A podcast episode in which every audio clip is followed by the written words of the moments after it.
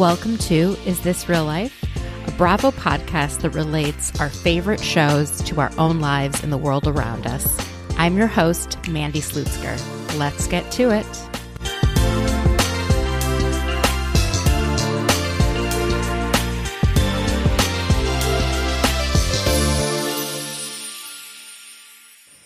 Hi, everyone. I hope you had a wonderful week. There has been so much going on in the Bravo universe that I've decided to start incorporating some hot topics of discussion into my chats with guests. So I'm doing a little bit less recapping in the beginning about what's going on and a little bit more conversation. So I hope you guys enjoy that. Always looking for feedback. So if you hate it, let me know, I guess. All right, today's guest is so fantastic, Emily Hanks. You guys know her as She Speaks Bravo. She's got a podcast and a YouTube channel, and she actually has a second podcast about her non-Bravo TV watching as well. She's so fun to chat with. We had a great time getting into all of the kind of hot topics, things that are going on in the Bravo universe. And then we talk especially about the Real Housewives of OC, but also New York and Atlanta. I just had such a fun time chatting with her, and I know you guys will love this episode. As always, if you enjoy the podcast, go ahead, give it a 5-star rating and leave a kind review. And if you have any constructive criticism, you can reach me at Mandy Slutsker on Instagram. I'm also on Twitter, but I seem to miss those DMs a lot. Also, I wanted to note that next week is a very special in-depth episode. I've been talking for a very long time about wanting to have a discussion with a mental health professional about some of the topics of mental health, you know, Bravo fans, social media. And so that conversation is happening next week. So I think you guys will really enjoy it. And you're going to love this week's episode as well. So we're going to take a quick break and then back with Emily. When you need mealtime inspiration, it's worth shopping Kroger, where you'll find over 30,000 mouth-watering choices that excite your inner foodie. And no matter what tasty choice you make, you'll enjoy our everyday low prices, plus extra ways to save, like digital coupons worth over $600 each week. You can also save up to $1 off per gallon at the pump with fuel points. More savings and more inspiring flavors make shopping Kroger worth it every time. Kroger, fresh for everyone. Fuel restrictions apply.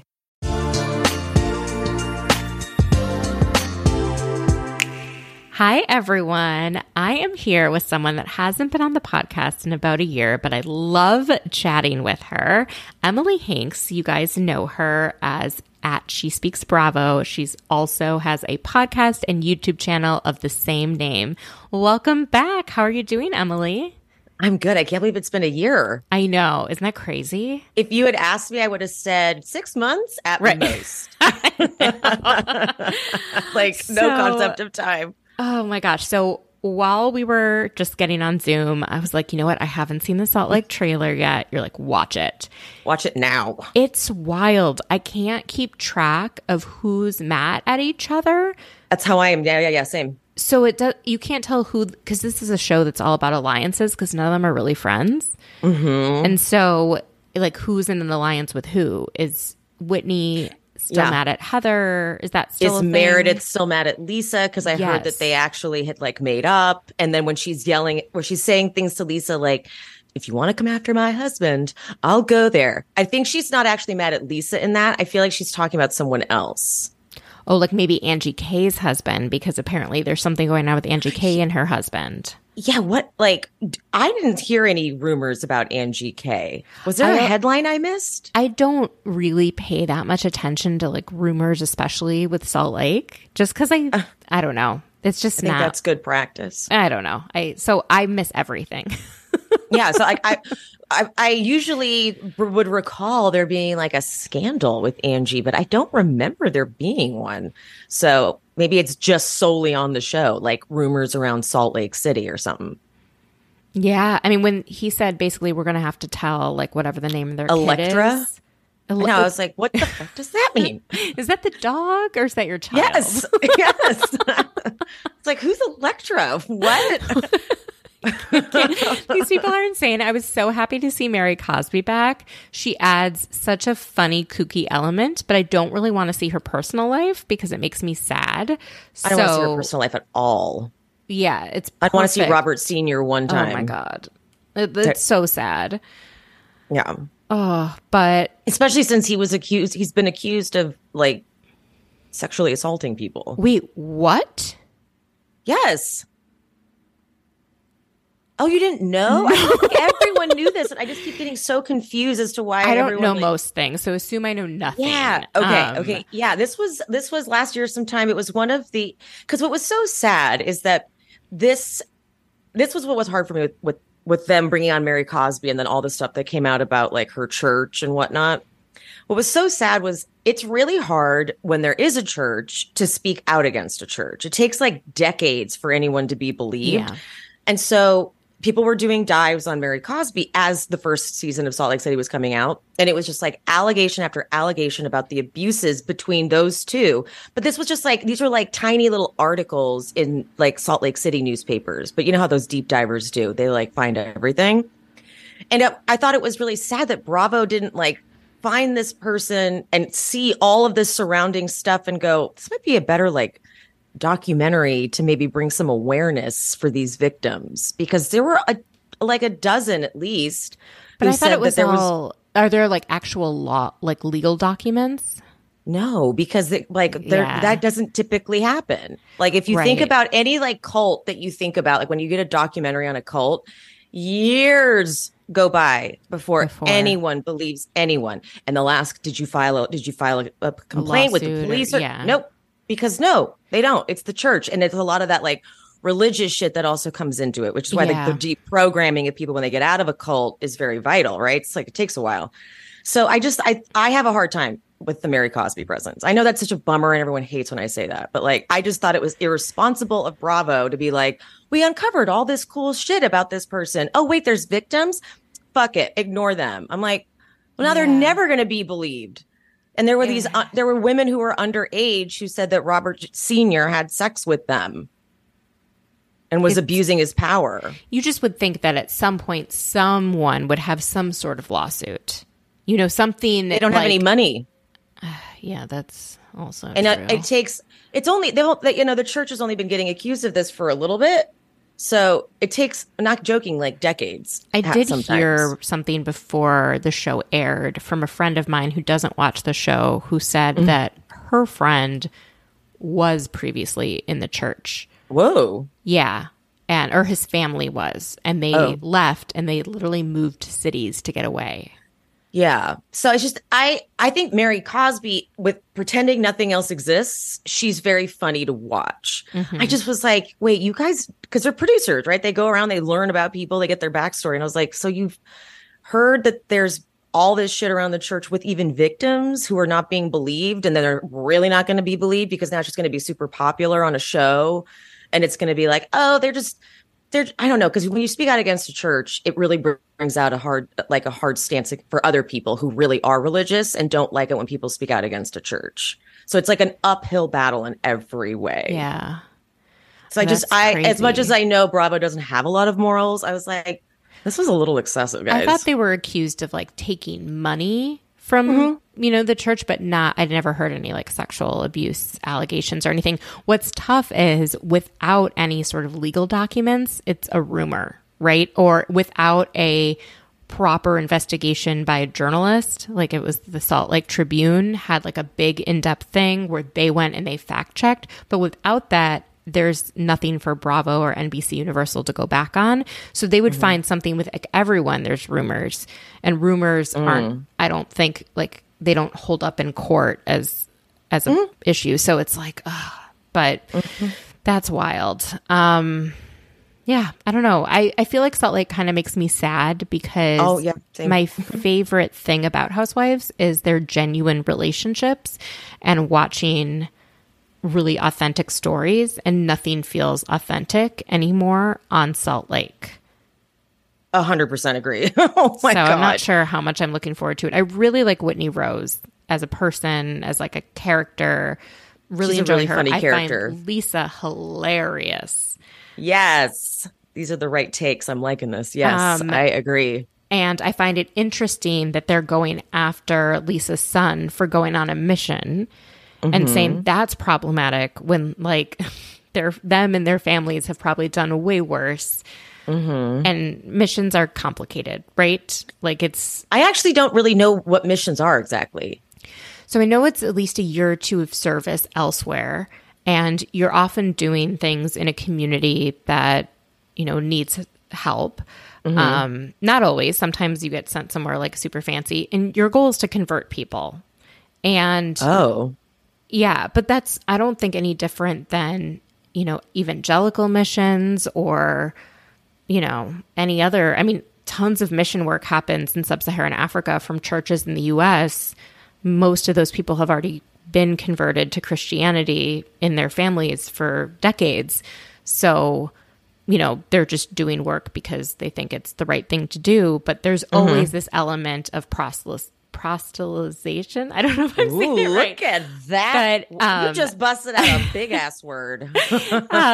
But I'm part of a religion that doesn't believe in proselytizing, and you actually can't join our religion easily. I'm Jewish. So it's and we're a group that people constantly try to like get to convert. So it is, I understand there's a lot of that going on. And the church in general, like if he's spreading the message of the church has some problematic stuff, but like every religious group has some sort of everything is problematic, right? Like I mean, I am interested to see how Lisa handles, because she's gotten away pretty easy with staying Mormon throughout all of the Heather journey, Whitney journey and stuff. And she just kind of gets to like skirt by that. Like, we're not going to talk about how I'm still Mormon and there are a lot of problematic things. So I kind of am interested to see how she navigates this, because it's like when you are profiting and benefiting off of a community that's primarily gays and girls, I just, you know, the Mormon stance on homosexuality is pretty problematic. So every stance on homosexuality, I feel like, is a problem nowadays. And it's not even this country anymore. Like, it's just scary. Like Italy, I'm like, what has happened, you guys? What is the gay panic about? It's been it's always been there, but it's like I think Trump made it okay. I don't know why. I just blame him. I don't even think Trump is anti-gay. It's just the people that voted for him, and so it's a mess. It's just, I think there's a lot of people like looking back and being like, "Oh, life was so much simpler back in whatever," because everyone has nostalgia about the past, and then I don't know. People like to blame. It's really easy to scapegoat a minority group. Right. It is. You're right. Yes, it is. Okay. Wanted to talk about some other Bravo hot topics before we get into the shows. This one I find really like interesting. So Carol Radswell was on Heather McDonald's podcast this week and said that the picture of Tom kissing another woman that Bethenny showed to Luann, that picture was taken by Michael Cohen, Trump's former attorney. Wait, I missed that. Honey. Okay, so let me tell you why this doesn't shock me. And I feel like I'm the only one that wasn't shocked. Wait a minute. Wait, as in like that's her friend? Bethenny's friend? Dennis, Bethenny's late fiancé boyfriend, was best childhood friends with Michael Cohen and remained best friends until he died. Oh. Michael Cohen, and the reason I found this out is because in articles about Dennis's death, Michael Cohen was like one of the first people there after the death, I think. And I remember this because I live in DC, follow politics, work in politics-ish. Yeah, totally. Health. Like, this is my world. So this is the piece of, like, nugget of information that I remembered. And I remember saying, I think the reason Michael Cohen flipped was because Dennis died, and it made him reevaluate everything, because Dennis is never going to get to spend time with his kids, never going to see his kids grow up. And Michael Cohen has kids the same age. And if he were to go to jail for a really long time or prison, then he would be taken away from his family. So he flipped to get a reduced sentence. And this was within weeks of Dennis's death that he flipped. Wow. So that's been my roads really lead back to Bravo. Yeah. So that's, I don't think you're incorrect, because it wasn't weird. Like when he did flip, it was like, he's doing what? Like, since like, well, that is an abrupt change. It was so very abrupt. Something had to have woken him up. So that's about you. You're onto something. I've been saying that this is my personal conspiracy theory. Listen, when someone tells me a conspiracy theory, I believe it all, like, immediately. I'm so gullible that I'm like, I love it. It's happened. It's the facts. So like, I'm convinced. I never believe them. I'm always like, I always do. I'm so gullible. You know? So, but this one I just felt like had enough. And this was mine. I came up with it. Like, I'm like, I think there's something related. Like, it's not that. He's like, this one's mine. This isn't written anywhere. But if you go back, like, to all those years back on my podcast, I did talk about it. I was like, this is crazy that Michael Cohen was best friends with Dennis. Mm-hmm. And something that I did bring up. And that he's the one who took the picture. Right? So the fact that Michael Cohen was like so intricately involved in the Real Housewives of New York plot, and this was in 2016. That is wild. The year Trump was elected. What? No wonder Bethenny was annoyed with Carol. No wonder Bethenny also couldn't say. She's like, I will never say who took it. Like, she was so, like, I will never say. Oh my God. My mind is blown. Isn't that crazy? That is crazy. So something else that I did say on the Reality Is podcast this week is that the situation between Bethenny and Dennis, I believe, for me, when I'm thinking about these potential lawsuits against Bravo and NBC Universal, especially related to mental health, is there a limit on how much support or how, like, is Bravo or NBC Universal production responsible for the outcomes of someone's mental health issues? And a great example, I think, is like with addiction, you can't really control. You don't always know. People are great at hiding it. Imagine if Carl Radke or someone else who was like admitted to abusing substances, OD'd, had some sort of major problem, like, he got sober on the show. They supported him to get sober on the show. When he was using, like, did they intervene? Is it their responsibility to intervene? Would intervening even work? And Bethenny was dating very seriously Dennis, who had an opioid addiction, and he died from an opioid overdose. And to think that, like, oh, if someone was on a show, could that be prevented? Like, I think there's limits to what can be done when people, agree. You know, addiction is such a complicated and serious disease. And so are many of the other mental health issues that, you know, Bravo stars and everyday citizens have. So I'm very interested to hear what might actually show up in a lawsuit and what responsibility production would have, because I know they have psychologists, you know, on staff. Right? Don't they do that? They do. And I believe the first thing that Alex Baskin did in Scandival was offer psychological support to Ariana and to everyone else that was involved in the whole thing, because it's it was a groundbreaking sort of story in the media. And it was also like her personal life fell apart at the same time. Yep. So I don't know. I sometimes feel like, is it really their responsibility, or are they just filming the way things are? And like, when are they supposed to step in? When are they supposed to intervene? I completely agree. It's why it's so much easier in black and white scripted terms, because they're there for a job, and the job is acting, as opposed to they're there to, like, they were cast because they're a little wild, a little crazy, a little off. So where did they go? This is different.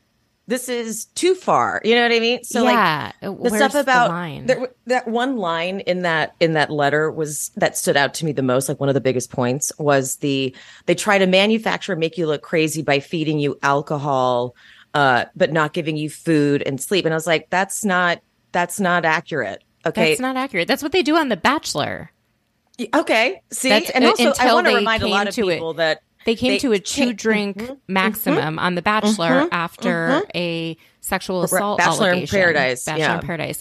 So, but they don't give you that much to eat. They deprive you of sleep. So if you watch The Bachelor interviews when people are leaving the mansion or being sent home, it's always like dawn because they've been up all night. And at 6 a.m., that's when they can get you to cry. So these are tactics that are used on people that aren't normally on reality TV. And the difference between Bravo and these shows is that there's recurring casts. So people come back year after year. They know what to expect. That it's similar to Love Island, because Love Island's had all kinds of issues because it's just so psychologically insane. They don't ever get to know, like, at least me, this was before, they don't know what time it is. I don't know if that is still what they do, but it's so regulated, right? Like they have to wake up at this time, go to bed at this time, get dressed and do the nighttime thing. So there were a lot of psychological problems happening on the cast that they had to adjust. Also limited drinking, because they're like the first couple of seasons, they were just, everyone was blackout drunk the whole time. And obviously shit goes down.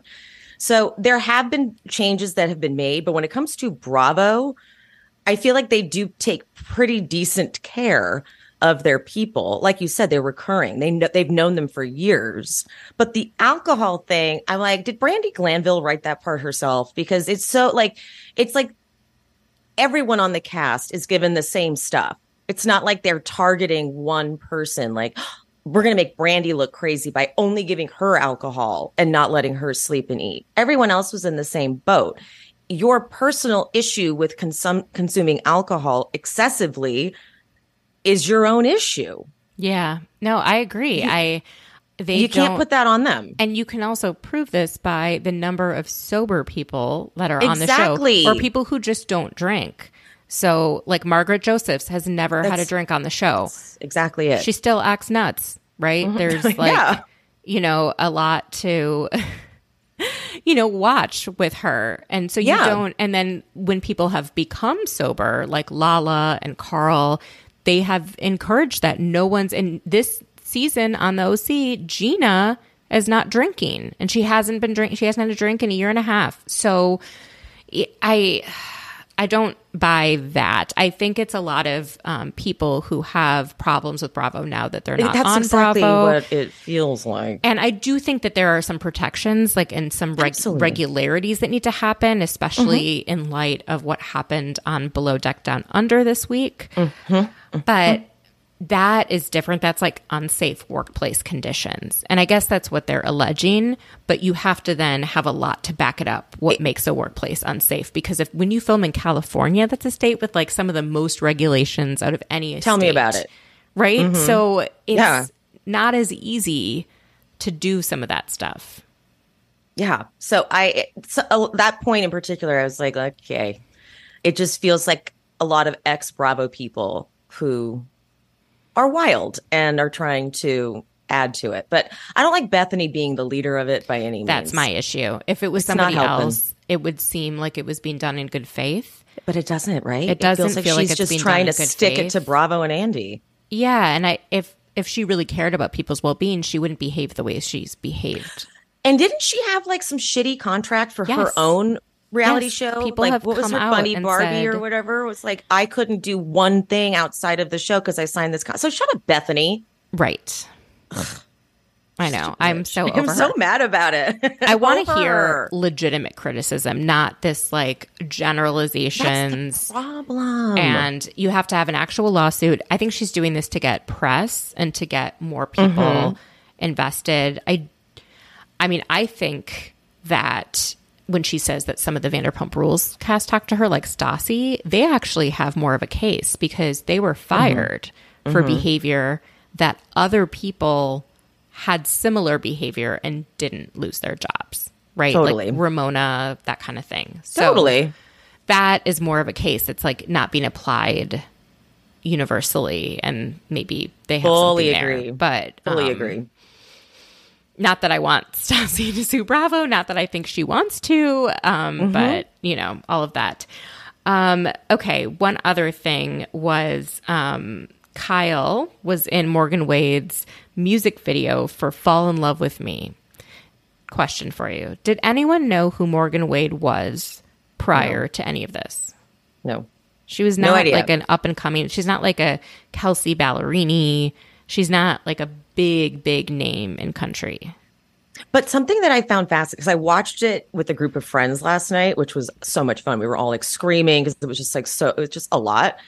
And we're like, I bet this was just for her to get more views on this video. And then we were ready to troll her and be like, see, she doesn't.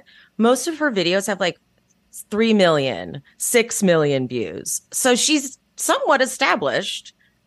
If anything, the Kyle thing might ruin her. But yeah, like, okay, I was shocked so she by that. Is more established. Yeah, I was shocked by that. Okay, so maybe like, it's just that I'm it's not just her. Us. We hadn't been exposed to her.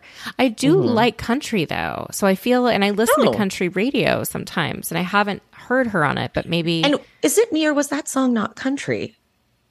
It felt like pop. So there's a fine line these days between country and pop. I'm a big Kelsey Ballerini fan, and she dances that line, and you know, Taylor Swift crossed that line. Was she country? Mm-hmm. Really? Yeah. How did I not know that? Wow. Started out in Nashville, played the banjo. Oh my God. Clearly I'm on a Swiftie, so that's why I didn't know that. But that's cool. She totally crossed over to superstardom. So do you think Kyle is trolling us? Or do you think that there's like, what do you think is going on? She literally is trolling us. She claims to be literally trolling us because she's speaking out against the online chatter. I get it that they wanted to take control of the narrative, but that was a lot more than I had bargained for. Mm-hmm. Like, I thought maybe they were just going to have some cute, like, oh, we're in love, but that they were feeding each other food. If there was supposed to be it felt a bit like a parody, and I think maybe that's what the intention was, to make it feel like a parody, because it was all kind of done in dream sequence. To me, it felt like it was an excuse to dress up Kyle and make her look super hot and like act out a fantasy. If you guys really aren't, it was a lot for me to take in. It feels like this was a soft launch to see how people handled it. I totally took it differently. I was like, once I saw that video, I was like, oh, they're not together. Like, there's no chemistry here. It's awkward. Mauricio is commenting like hot, hot, hot, you know, fire emojis and like laughing about it. So I'm like, maybe there's this, I don't know. I still kind of feel like they're trying to keep a good front up. We should, so only like, time will tell. Themselves. Yeah. I mean, I hope it's not just like a publicity stunt to make us watch this season. I mean, I was going to watch it anyway. I'm going to watch this season anyway because I heard, and I don't know who went and said this. I think it was Erica Jane that did an interview and said that Sutton is coming for everyone. And I want to see Sutton come for everyone. Because she deserves to. Yeah, she got fucking ruined last season. Every single person. It was like Sutton could not do right. Like, so every season they go for her so hard, and she says something weird. I think, and I don't mean this as an insult because like my dad's on the spectrum. Like, I think Sutton's a little on the spectrum. Okay, so because that's why I look at some of the stuff she says is more like an innocent mistake, because like my dad. He's very light on the spectrum, but like, or low on the spectrum, but like, he'll just say things sometimes where I'm like, what? But then I have to remind myself, like, his brain works different. Because sometimes when Sutton says something, I get offended. I'm like, I really don't think she meant that as maliciously as you think she did, guys. And even if you're on the spectrum or not, like, people say things all the time that don't land right. And they're often not malicious. And I think there's a huge difference between being like malicious intent and like benign intent, you know? Like when unfortunately the gunpoint line was pretty bad. That was terrible, but she realized it was bad. But she realized it. She said she was sorry. Yeah. Now, Let's dive into this week's Real Housewives of New York, because speaking of things that don't land well, everything that comes out of Jessel's mouth and her husband tells her in the episode, like, your tone. Do you think she has malicious intent, or do you think, okay, she just I equally think that she's it's like it's definitely an accident, and that's kind of why I think she's so fascinating, because I'm like, I think she really is living in this like totally different reality. Like, I know everyone sees life through their own lens, but like Jessel's is special. Jessel like really is fully convinced, even though everyone is telling her she's not correct. Like, this is wrong. She's like, well, I mean, like, I don't know. It's so ridiculous. And it is offensive, and I probably would be offended as well. But like when she walked in and asked Aaron how the memorial or how was today, or like acting like it was a party, it was so like, I hope it went well. Oh, okay. And then she goes, "That's unfortunate." Like, that's not what you say about someone dying. So she's. I don't think it's malicious. I genuinely, which is not great either. Like, that's also not good, because there's almost like no hope then. Like, it's never going to stop. It's so funny, though, to me, because she's been in social situations her whole life, and yet she seems to be making the same types of mistakes and not learning that people react negatively to certain types of... Is she in PR? I have no idea what her job is. Right? Because someone DM'd me, like, and she's in PR, and I was like, I thought that was Bryn. Remember that. I actually don't even know. Did Bryn tell us what she did? I feel like I read it on the bios online. Oh, okay. That's where I learned most about them. Now, Bryn really opens up a lot this episode, and it definitely softened her to, I think, the viewers. I mean, oh my God, she is in public relations. I'm sorry, I had to look it up. Jessel Tanks had an impressive fashion and public relations career, working for Condé Nast International, Stella McCartney, Celine, and Victoria Beckham, according to her website. She also led the strategic direction and partnered with brands like KKW Beauty, Kylie Cosmetics, and Nordstrom. I'm it's like, amazed. PR, you have to know how people will take things, take things. It's like, yes. And so that's just a really interesting thing, that in her personal life, she seems to constantly rub everyone the wrong way. Like, don't get me wrong, I didn't like that lingerie thing either, as much as I liked maybe another one, but she just had no awareness, and she just kept saying over and over why it's hideous. I'm like, she's right there. So yes. I'm interested. I would love to see her like in a meeting, like in a work meeting. Oh God, I bet she'd be insufferable. She was insufferable in the conversation with her husband about where they should send their 2-year-olds. She's like, the tour was very elevated. They had a charcuterie board and wine. He's like, yes, but that's for the adults. He's like, that's not for the kids. And it's like, she wants to know. She thinks that putting them in private school will like help them more. Guarantee it. Yeah. But it's like, don't you want them to interact with kids that are different from them and like learn about people? It's New York City. Yeah. Well, she goes, he would send them to public school. Like, it was the worst possible thing. There's so many good public schools in New York City too. It's not like you're living in a state that or an area that doesn't fund education. Yeah, you know. Yeah. Oh my gosh. Okay. But anyway, sorry. Back to Bryn. Yes. Bryn. Oh my God, the scene with her and her hairdresser was I loved it. So wonderful, and felt so natural of a way for her to share her experience. But then at the Bryn's Giving, I felt like they were poking a little bit about just kind of hear a bit more about her background, which she should share. She's on a reality show, but it's really tough, I think, to learn and know growing up that, you know, your parents abandoned you, they neglected you, and they didn't take care of you. It's a heavy, heavy load to have, because you have it she's had it her whole life, that just that trauma, that knowledge that her parents didn't want her, and she just had to do the best she could. When I went to the Roni premiere, she brought her nieces with her. And so when Jenna Lyons asked her, like, so when you like start dating someone, who do you introduce them to, like, in your family? And like a no parent, she said, no, either my brother or my nieces.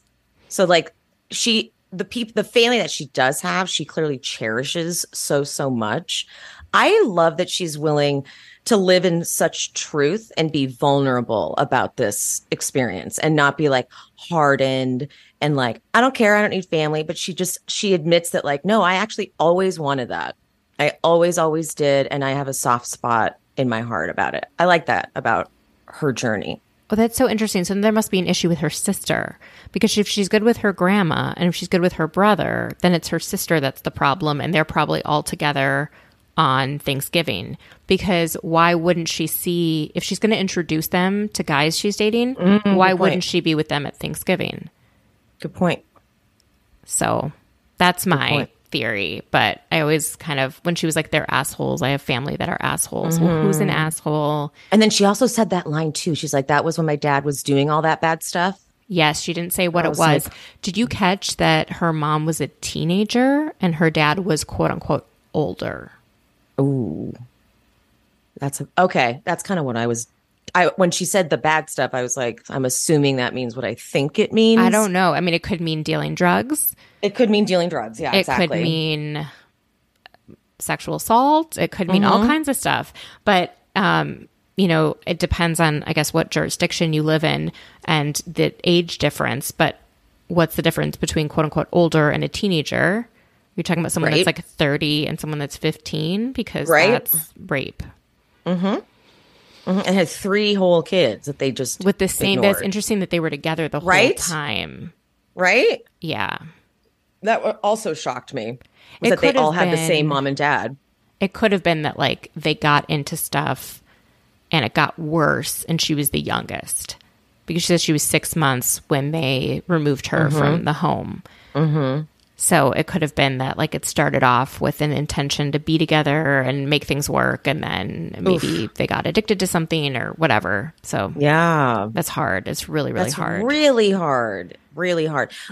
Because she was starting to kind of get on my nerves with the baby voice that she does. And she, like, that was starting to kind of bug me. But then when she opened up, I was like, oh, now I get it. Now I get that it's probably a bit of a defense mechanism and a bit of a shield. So it was like it was a great episode for Bryn. It was. How are you feeling about the new cast? Do you have any favorites? God, I love them. Okay, well, Jenna Lyons, I think, is an obvious pick, just because I do appreciate Jenna Lyons. I am intending to throw this much shade. She's who Carol Radziwill wishes she had been. I love it. Okay, because she is truly effortlessly just herself and awkward, but like she's not trying to be cool. She's just Jenna Lyons, you know? So I like Jenna Lyons a lot.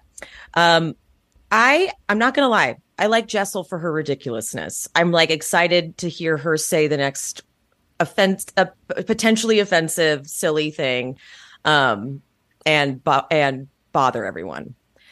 And then I got to go. It's hard for me to pick, because I seriously love Uba so much that I can't decide who gets the higher ranking. Is it Uba or Bryn? They're pretty tied right there. So it goes Jenna Lyons, Jessel, and then Uba and Bryn. I like Cy. I do like Cy.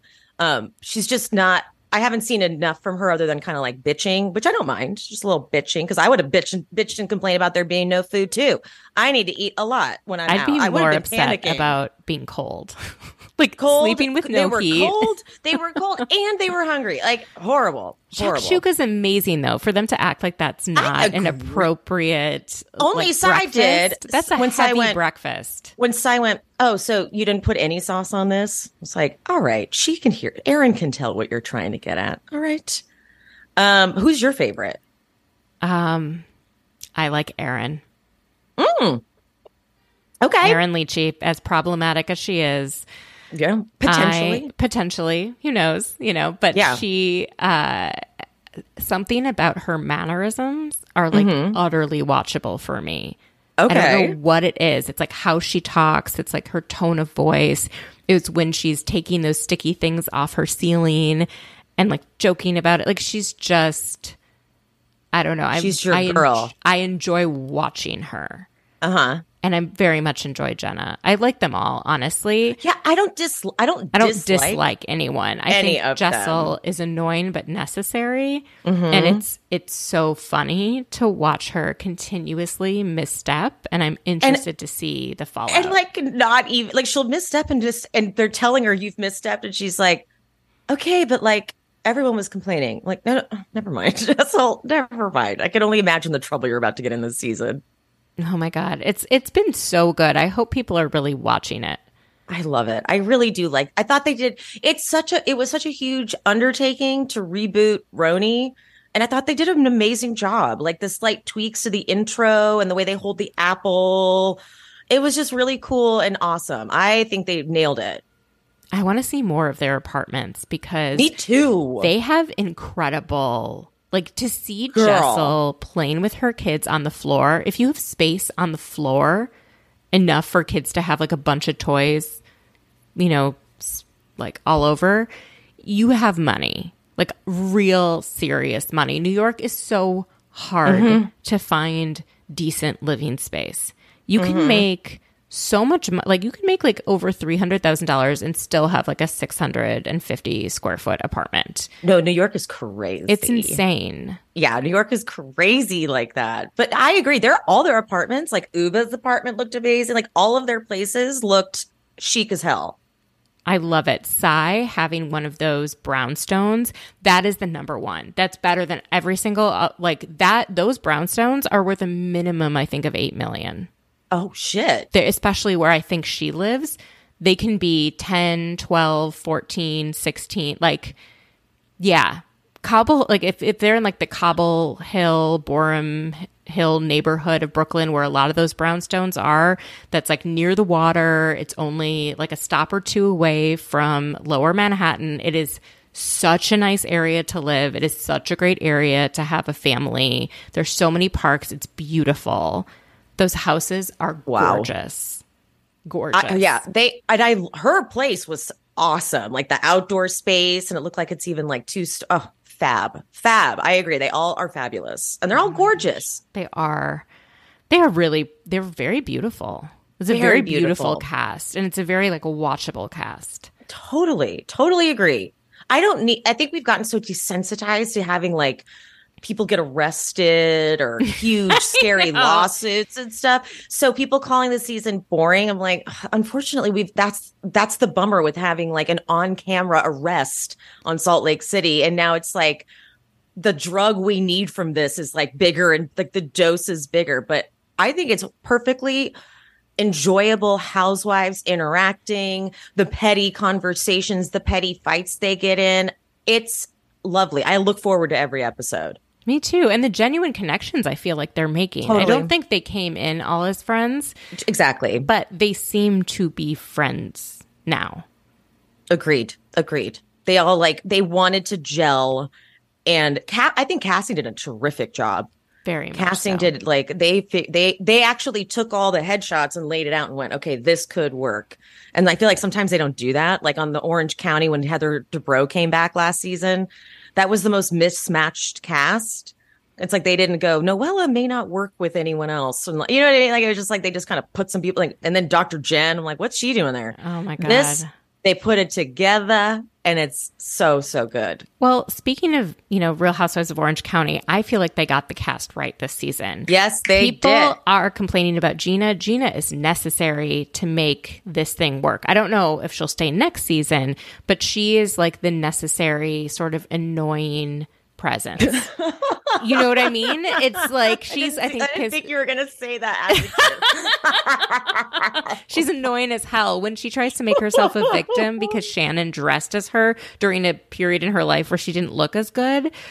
Come on, you go after everyone except for your ex-husband. I know. I have a very hard time with how. I think it's been triggering for at least for a couple of my listeners how. She just skirts over what happened. She'll reference it, the domestic violence, but it's now he's all good. I just have so many follow-up questions about it. I'm so that's never happened before, ever. I think at that reunion, she said, I want to say Andy asked her, had anything like that happened before? And I swear she said yes. I don't remember. I think it never escalated to that point. I do have a feeling that the two of them would drink heavily and maybe use substances together. And that can be a recipe in that kind of a relationship for it to get violent, I think. That's I've heard things. And it's not a shock to me that she is now not drinking. Oh. So she's been sober for 18 months. She came out in People magazine before. She doesn't consider herself an alcoholic, but she says post-divorce, post-domestic violence, that was sort of a coping thing that she was doing. Mm-hmm. I just have a feeling that there was a lot going on the night that her and her ex, that he dragged her, hit her, all of that. Yeah. Oh, that's interesting. I just feel like that does make sense. Most domestic violence takes, like a lot of it takes place when at least one party, usually the violent party, has been drinking or using. Yeah, maybe, and I that actually really tracks too, because then it makes sense why she's almost like more like ashamed of it on her end. I don't know. I mean, she was like so strong and coming out and like getting him convicted of a felony and making a statement. Like so few victims of domestic violence actually follow through with that. So few do, because it's so much easier just to like have it all go away. You don't want to have to relive anything. But she wanted her kids to know that actions have consequences. Well, now that he's dealing with the consequences and she has to deal with it because he doesn't make money anymore, like they now she's trying to kind of backtrack, and that's her decision to make. But I find it very ironic and annoying that she's going after Jen with two ends for her behavior when she has behavior that might trigger other people. She's like, oh, Jen, you're so triggering because you cheated on your spouse and are with this guy. Isn't it? And then Gina, it's like, hey, your behavior with your ex can be triggering to a lot of people. So like, we all just need to get over being triggered and not blame other people's behavior for our own stuff. It was it felt like such a reach on that one. And also really crazy that she said that the cheating was what affected me more than the domestic violence. Like, it's just been, her language around it now is just interesting. But she came around for me this episode. I agree with what you're saying. She did become necessary this episode. Yes. Somehow. I agree with you. When she was willing to go for Shannon, but not in like a mean way, but just be like, we just care about you. It triggers, like she triggers Shannon too. It was like Heather said something, Tamra said something, Emily said something, and Gina went, we're just concerned. And Shannon goes, Gina? And just like wouldn't hear it. It's like everyone else said something too. Oh my gosh. What did you think of the revelations that came out about Shannon and John? So okay. Hold on. I gotta like get my thoughts together. The scary thing about talking about this relationship is we don't know everything, but not like in the way Shannon's saying we don't know everything is in like it's really great. It's like, no, it's probably way worse, because I don't know. The scene that we saw them do, like when they're both like in his house, in his like boathouse cooking, and it was like so tense and uncomfortable and awkward. It's like you can't kind of like Shannon, you can't make us watch scenes like this, but then also have the entire cast be aware of huge fights that you've gotten into. I think she's also a bit desensitized to fighting really bad, because she clearly fought with David really bad. Like we'll never forget when Vicky claimed that David was abusive, and she then told the story like, that's not what happened. We went out, we got drunk. I had too much to drink, and he locked himself in the bedroom, and I like kept trying to bang the door down. Exactly. That's an extreme fight. Like I said, when partners who are volatile and you add in substances, it's not a good outcome. And the police were called. So she's clearly pretty accustomed to quite toxic arguing, because if she like we've had fights with boyfriends, of course, and we've called our friends about it. But if you're all of your friends that you've talked to about your relationship are sitting you down and being like, no, we're concerned. You never let us talk about it, but we're concerned. I've never had that happen. I kind of, maybe it's possible. I wish my friends maybe had done that, but like, I've never had that. I can't imagine having all of these people telling me like that care, like, I just care about you. I'm just genuinely worried. And being like, we have a great relationship. We have arguments that paralyze me. I have never been happier in my life.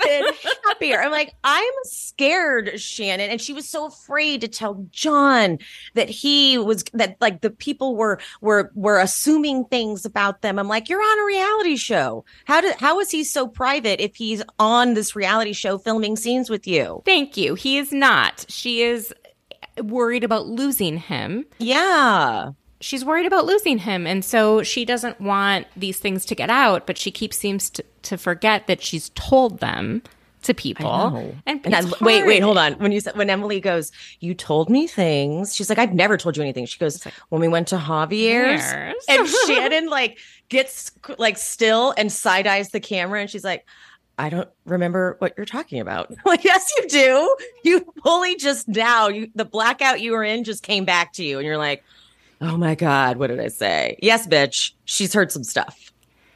And there's an element of this, I think, of Emily and Gina saying that they're showing everything going on in their relationships. And it's not always pretty. And people judge and say very terrible things about their marriages, their relationships, all of it. And Shannon is trying to just not air anything that's happening. And she's getting paid more for it. Mm-hmm. And John's filming scenes. That's the part that makes me mad. If John wasn't on camera, fine, a little different. But you're going to put him in my face and make me watch scenes with you guys where we're supposed to just go off this public persona you're creating. And that's where we're getting into dicey territory, Shannon. Okay. I do appreciate a Shannon freak out in a costume. I really appreciated it. It was great. Especially like that wig with the extension. Like it was so unhinged. It was funny. Fantastic. But I wouldn't say Gina has really a leg to stand on when it comes to this because that bitch lied to us for years. Mm-hmm. You know? So I don't think, but Emily, yeah. Shane has been like one of the most hated husbands and it's now like come back around. So yeah, Emily really does show it all of her relationship, the good, the bad, the ugly. So Shannon, I also think it was crazy that Shannon had the gall to then go and express concern about Gina's relationship with Travis. I'm like, you're then mad that your friends did the same thing about your relationship. Right. But then when Gina's like, you're the one poking around in mine, she's like, I was concerned. I'm like, do you not hear yourself? That's literally what they're saying. They're saying they're concerned. That's literally what they're saying. She doesn't see it that way. She sees it. And to blame Heather is so outrageous. Oh my God. When she watches this back, she realizes that Heather never said anything on camera. And the issue was brought up on camera by Tamra, and Tamra gets away with everything, then gets to go and confront her, console her friend. Uh-huh. She's the one who like lights the match and then shows up with like the fire hose to put it out and is the hero. Tamra. That's actually exactly what she did. No, you're not like that. Nothing was a more clear example of exactly that than this episode. She tells Shannon, well, do you trust Heather? I don't know. She said some stuff. Now it's on camera. Shannon freaks out. Now it's all I can think about is what the fuck did John Jansen do? It's like unfortunate, but like it's all I think about because Tamra brought it up on camera. Okay. There's that. Then when Heather is confronted and is like, I didn't personally say any of these specific things. Tamra's like, oh, you're calling me a liar? And I'm like, okay, so Tamra, you see what you did? You are so involved that when it didn't go your way, now you're mad that you're being called a liar. Like, that's just wild to me. You tried to stir something up and Heather was able to negate it. And now you're mad that she's calling you a liar. Why'd you get involved in the first place? And by the way, were you not talking so much shit about Shannon's relationship at the top of this season? Yep. Tamra. So I don't want to hear it. I think Tamra's not even upset. I think she's acting the whole time. I feel 100%. Like when she went back to the table at one point and was like, now why am I in it? It's like, oh. When she said that, she used to be so much better at producing. Agreed. And now it's too obvious and it's messy and it's crazy. I agree. The revelations about John not ever spending the night at Shannon's house. She doesn't stay there because he's got a 20-year-old son. I'm sorry, why can she not stay at his house when there's a 20-year-old son? Is it because her kids are at home? And oh wait, do his kids hate her? Isn't that the thing? The daughter and Shannon don't get along. That's enough to end a relationship. If you want to be with this person long term and you say, oh, he's wonderful, he's so great to me, he's good to my kids, what about his kids? Because that matters. As adults, it matters. Sometimes even not more, but like you take it into account more because they're giving you an adult opinion, not a child opinion. Right? Yeah, totally. My dad got married, and I luckily really like my stepmom. I do feel if I strongly had an opinion that he wouldn't go forward with it. Oh, but we both trust each other, right? Mm-hmm. So, and my brother, I trust that he's 2 for 2. My mom was awesome. My stepmom's awesome.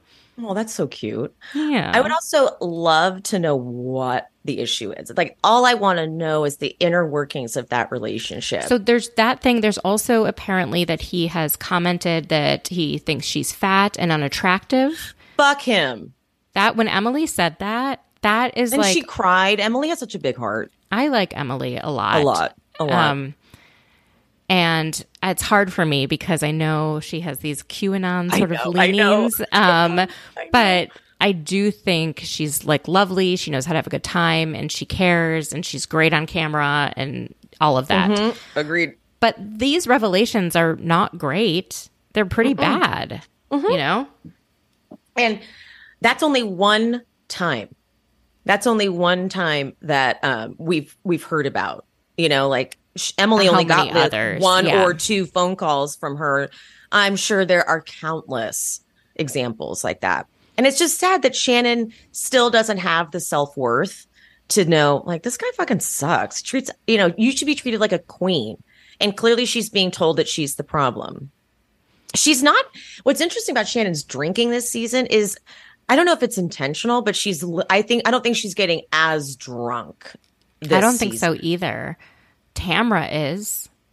Every fucking time we see Tamra, it's immediate because she doesn't drink in real life. In her normal day-to-day, she doesn't eat. Yeah, she doesn't eat. She's so tiny, she's so fit, she's so all small. Muscle. Yeah. She has one glass of champagne and she's drunk, and then she keeps drinking tequila. Oh my god. And that her eyes get all droopy and one eye's bigger than the other. I'm just like, girl, you look crazy. At Nobu, it's like they didn't even. This cracked me up. There's a scene. There's a part at Nobu where they've had the napkin's been thrown. They're about to kind of wrap things up, and Tamra has pulled a chair over to Gina, and she's her eyes are closed, and she's trying to listen, and then she starts talking to Gina, but they don't even bother showing us that audio. They don't give us any of that because I'm sure she just wasn't even making sense at that point.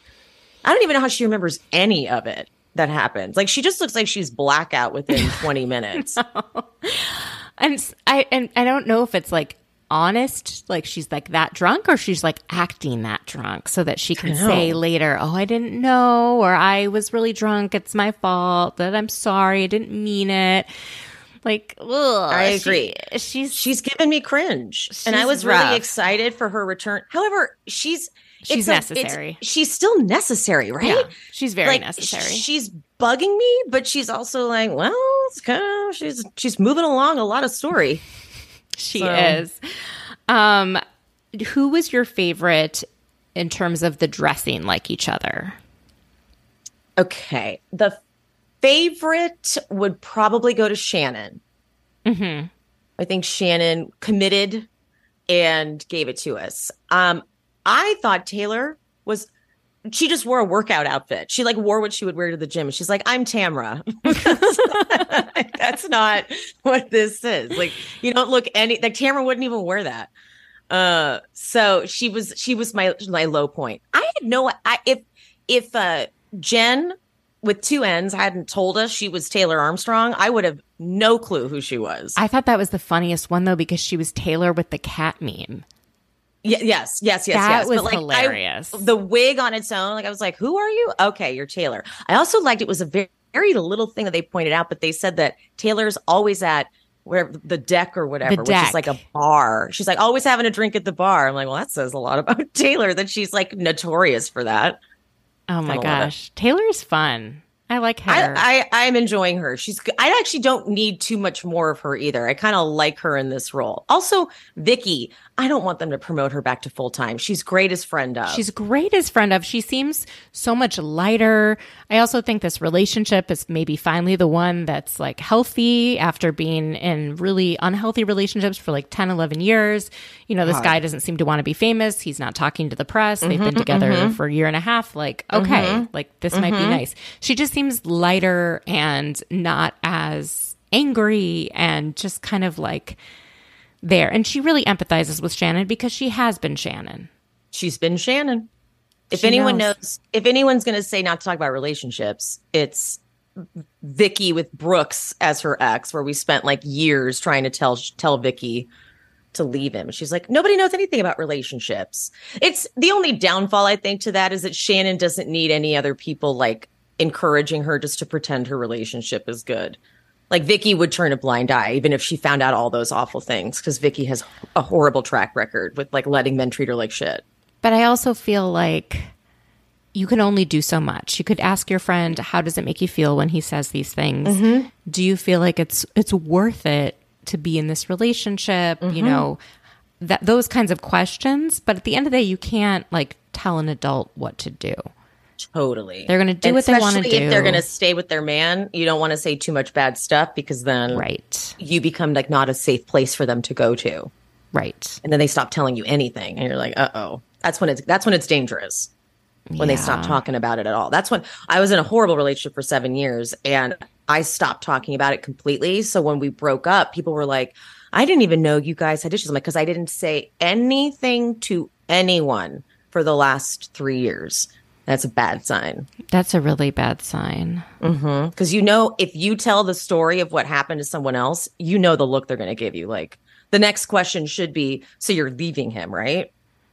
So you don't say that because you don't want to hear that. Like, you know what it is. So that's where Shannon is, where she's like, no man should ever call their girlfriend fat and unattractive. It's like if you're so fat and unattractive, why are you dating her? She's like, you clearly like her and find her attractive. Like, this is so like that alone is like, and we're done. But Shannon has not enough self-worth, and she has put some weight back on. She's lost it recently, but you can see at this point in time she was back to not feeling comfortable in her body, and that's such a real experience for women. It is. And it's like she also looks gorgeous. It's the fact that Tamra is so small and Heather is so small that the rest of them, like, they're not big. Emily's not big. Like, I know Emily's lost a lot of weight. And well, and like, now she really looks fucking amazing. She does, but she looks amazing in the show. I would do anything for her hair and her ass. Oh my God, her hair? Her hair is the best hair. Her hair is ridiculous. There's so much of it. It's gorgeous. It's like... not it frizzy. Really, like, is. My hair is frizzy, and it's just, hers just looks so luscious, and she's beautiful. Like, she's like gorgeous. One of the most gorgeous faces we've seen ever. I actually wasn't big on Emily for a while, and someone said, I think what it was is that Emily got looped in with Gina, and so it's like, but now I think Emily's my favorite on the show at this point in time. She's definitely the most honest. Like, she shares her real life, and she says what she's really thinking about the others. To their face. To their face. And they all get mad at her, but I think she's been the most truthful. Now, before we wrap up, I do want to quickly touch on Atlanta.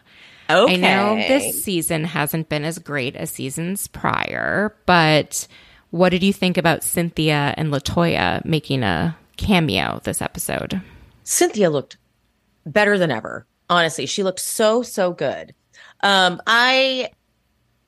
So I cover Atlanta with my friend, with Kendrick, you know Kendrick.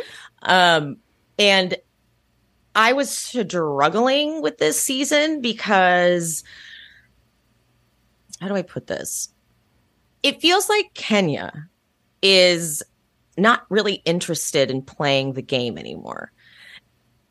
And Candy doesn't want to play with Marlo, and that's the only person that really wants to go for Candy. It's just been, it's been a tricky season. Like I don't want to talk too much shit about it because I really do love Atlanta. And I think if we brought back like Portia, and if we could, I mean, if it could happen, Nene, but I don't think it can happen like legally. I don't know. But it just like, they just need to bring back some powerhouses to go for Kenya and Candy, because Kenya doesn't like, Courtney's trying to come for Kenya and she's just like, blah, blah, blah. And I kind of feel bad for Courtney a little bit because it's not her fault. She was brought on the show and like, she's trying to interact with people and Kenya's just like not having it. But she came on and she did that thirsty thing. We're trying to start shit with Candy. Yeah, it's like, what are you doing going for Candy? Like she's not, but I mean, it gave us a really funny scene. Like I'll never stop laughing at her saying, I'm going to headbutt this bitch. Like in all sincerity, it's like a weird line. But bringing LaToya back, I don't know. I don't really love LaToya. I think she's very confusing. I got confused because originally it seemed like she was saying they didn't kiss. And then throughout the conversation at the peach party, at one point she goes to Drew, do you believe Candy is a genuine, honest person? And Drew's like, yes. She's like, well, then when she says she saw us kiss, why don't you believe that? And I was like, so wait a minute. Yeah, did you kiss? I think they did kiss. And Drew is blowing this up into something way bigger because either I think of religious reasons or because she thinks it could be used against her in a divorce proceeding. Oh. Yeah, that was Tom Hamlet that came up with that, not me. Go Tom. Yeah. That's a good one. He's like, I think she was already planning to leave him. Yeah, because her confessionals are getting pretty honest about the relationship. Confessionals, though, were filmed after they broke up. And so she's just really not good at going back into where she was in the moment that they filmed. And so she's just like making it seem like, oh, yeah, I was like not trusting him when he was in Vegas. It's like you didn't really say anything to the girls about it. You didn't say anything in real time. So now you're going back. Are you rewriting the story? Is this what you were really thinking? But you just like, didn't want to come out and say it. I don't know. But I think they kissed. I don't think it's a big deal. I think it's not a big deal. I think Marlo needs to be demoted back to friend of. I agree. Or gone entirely. And I feel bad saying that, but she went below the belt with Kenya and Candy, like too below the belt, like talking about Kenya's daughter and how her daughter came to be and like all of that stuff is not something you need to bring up. And it's do you think that this is at least my take? Do you think they protect Marlo, like Bravo protects Marlo a bit? Like they kept out the stuff that she said about Kenya's daughter, like when they were like last season. I think they're protecting Kenya. Oh, okay. But they kept Kenya's part in. Because it was her telling of it. So she could control what was shared. Oh. I think they're like, we'll only share what you're comfortable with. Because it's about a minor, you know? Okay. Oh, okay. Well, when Kenya went on Candy's Speak On It, she didn't seem like she was happy about the edit. Oh, Maybe they're not protecting anyone. Maybe they're just... it feels like they do protect Marlo. Like they're giving her a great edit this season with showing her on these dates and like really feeding into this very obvious just for camera storyline relationship. I'm just not interested. I'm not buying it. Are other people buying it? No one's... are you crazy? Like, what are we doing here? I think they just didn't have anything else. I think she was the one that was willing to show up the most, but no one wanted to engage with her. And that's a good take. Right? Like no one wants to fight with her because she goes below the belt. Yes, she goes so low. Totally. Trying to go after Candy's business, make it seem like she creates an environment where people are going to shoot each other. I mean, come on. It's too much and it's too nasty and it's not fun shade and it's not fun fighting. It's not even like she's not even like a worthy opponent. So then we have Candy and Kenya not showing up in the way they need to. And I think they need to remove Marlo to make that happen or to drastically because I don't want to play with her, and I don't. No. It's like I don't blame it, and they're so it kind of like now they just are showing up. It just feels like and like doing their part to just like physically be there. But I'm like, let's get someone who would really get them going, and a powerhouse like Portia, in a dream world, Nene too. That would about be killer. Kim Zolciak Bierman. Well, I don't like giving her any more of a platform. That's my only issue. I don't know much about her. I feel like she started a fucking fake church. What? Yes. Isn't that crazy? Sorry. What? What kind of I don't know if it was an actual church or if it was like one of those self-helpy guru-y type things, but people were spending money on it and it was like nothing. Like it was like maybe a course or something. That's I need to like get better Housewives though. Like that's no. This was different. No. No one has done that. It was not like a. It was like an MLM sort of a situation. No, it was like Worship Us. It was very problematic. It was very like. I would have to Google it to see exactly what it was. But people were coming out left and right with like horrible advice they were being given by her because she was like their like spiritual guide. Why would you sign up for her to be your spiritual guide? Like I blame the people that sign up. I'm sorry. Like thank you. You can't call the Consumer Protection Bureau about this. They're like you signed up to get Kim Zolciak Bierman to be your guide. Yeah. Like read the terms and conditions in fine print. Thank you. I don't know. Like, if we brought her back, would she show up to work and give us reality? Because she's so good at like hiding stuff. But she gave us real shit. But then she runs away. Oh yeah. She always takes her mic off and walks off. I'm like, okay, great, glad you showed up. That's the only thing is that she doesn't want to actually be honest. Maybe as a friend of, so they just have her for like a few episodes. I don't know. I feel like she stirs up things in the other women. That I find, like Candy. Yeah, I find it interesting to watch them be frustrated with her.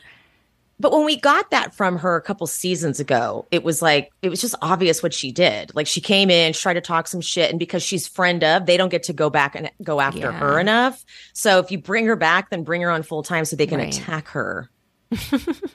I don't know. Yeah, I could go with Kim Zolciak. I could go with that for sure. But the best casting they've done in the last 5 years is Drew.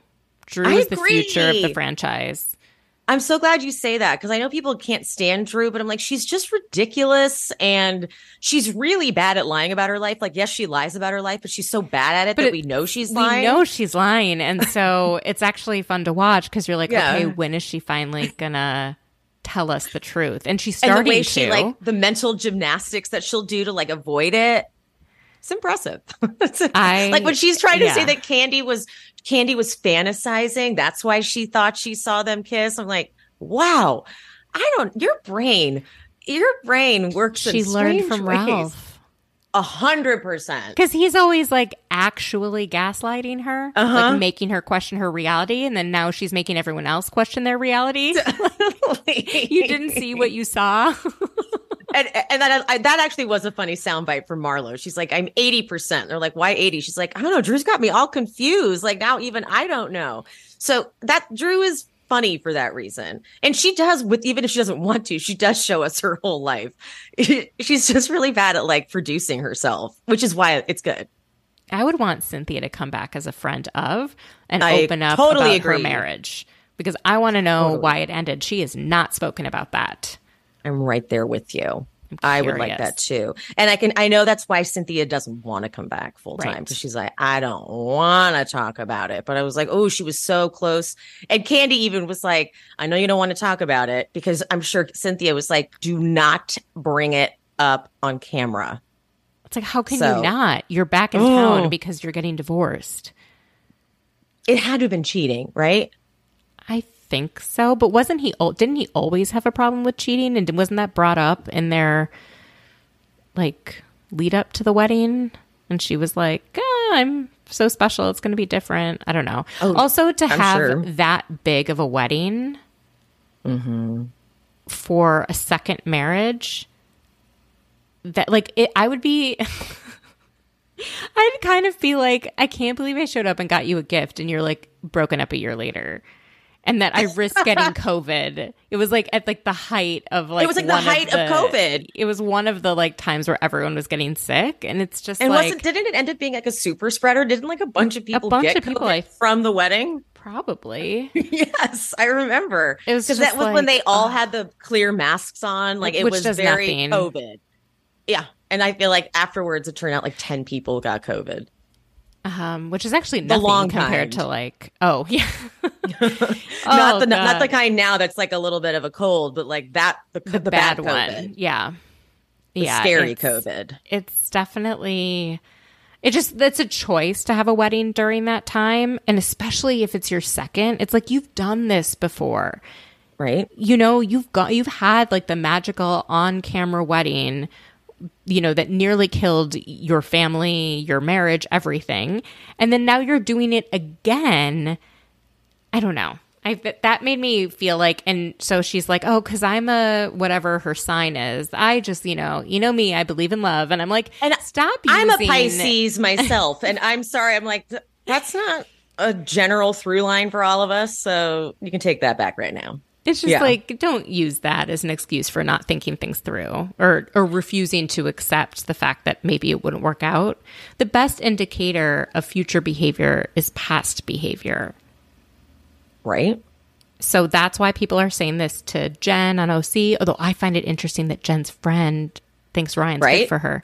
So I'm like, maybe Tamra's selling us a narrative that isn't accurate.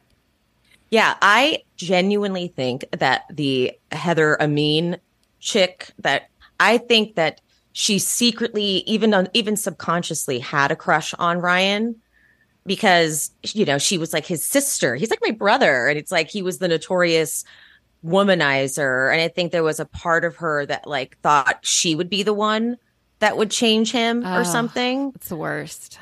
Right. But like never would have said that out loud because that was probably a pipe dream. Like no one's going to tame Ryan. And then Jen tames Ryan. Yeah, she's jealous. She's just jealous. And it kind of even feels like Tamra is too. Because I know Tamra and Eddie are so happy. That is not even a question.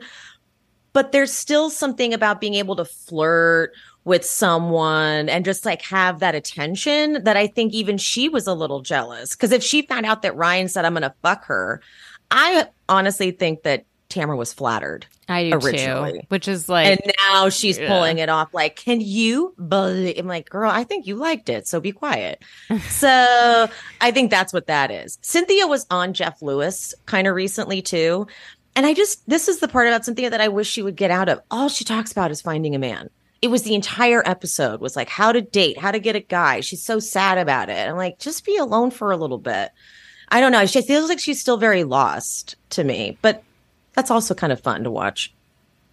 Very true. Most of these women are a little lost. Yeah, that's a good point. We all kind of are a little lost. Yes.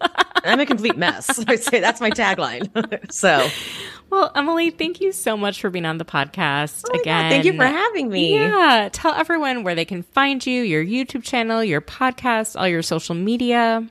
Okay, so follow me on social media at She Speaks Bravo, and the podcast is She Speaks Bravo, available everywhere. And there's also a YouTube channel for that as well. And I have another podcast, She Speaks It All, about everything non-Bravo related that I watch, which is quite a hefty load.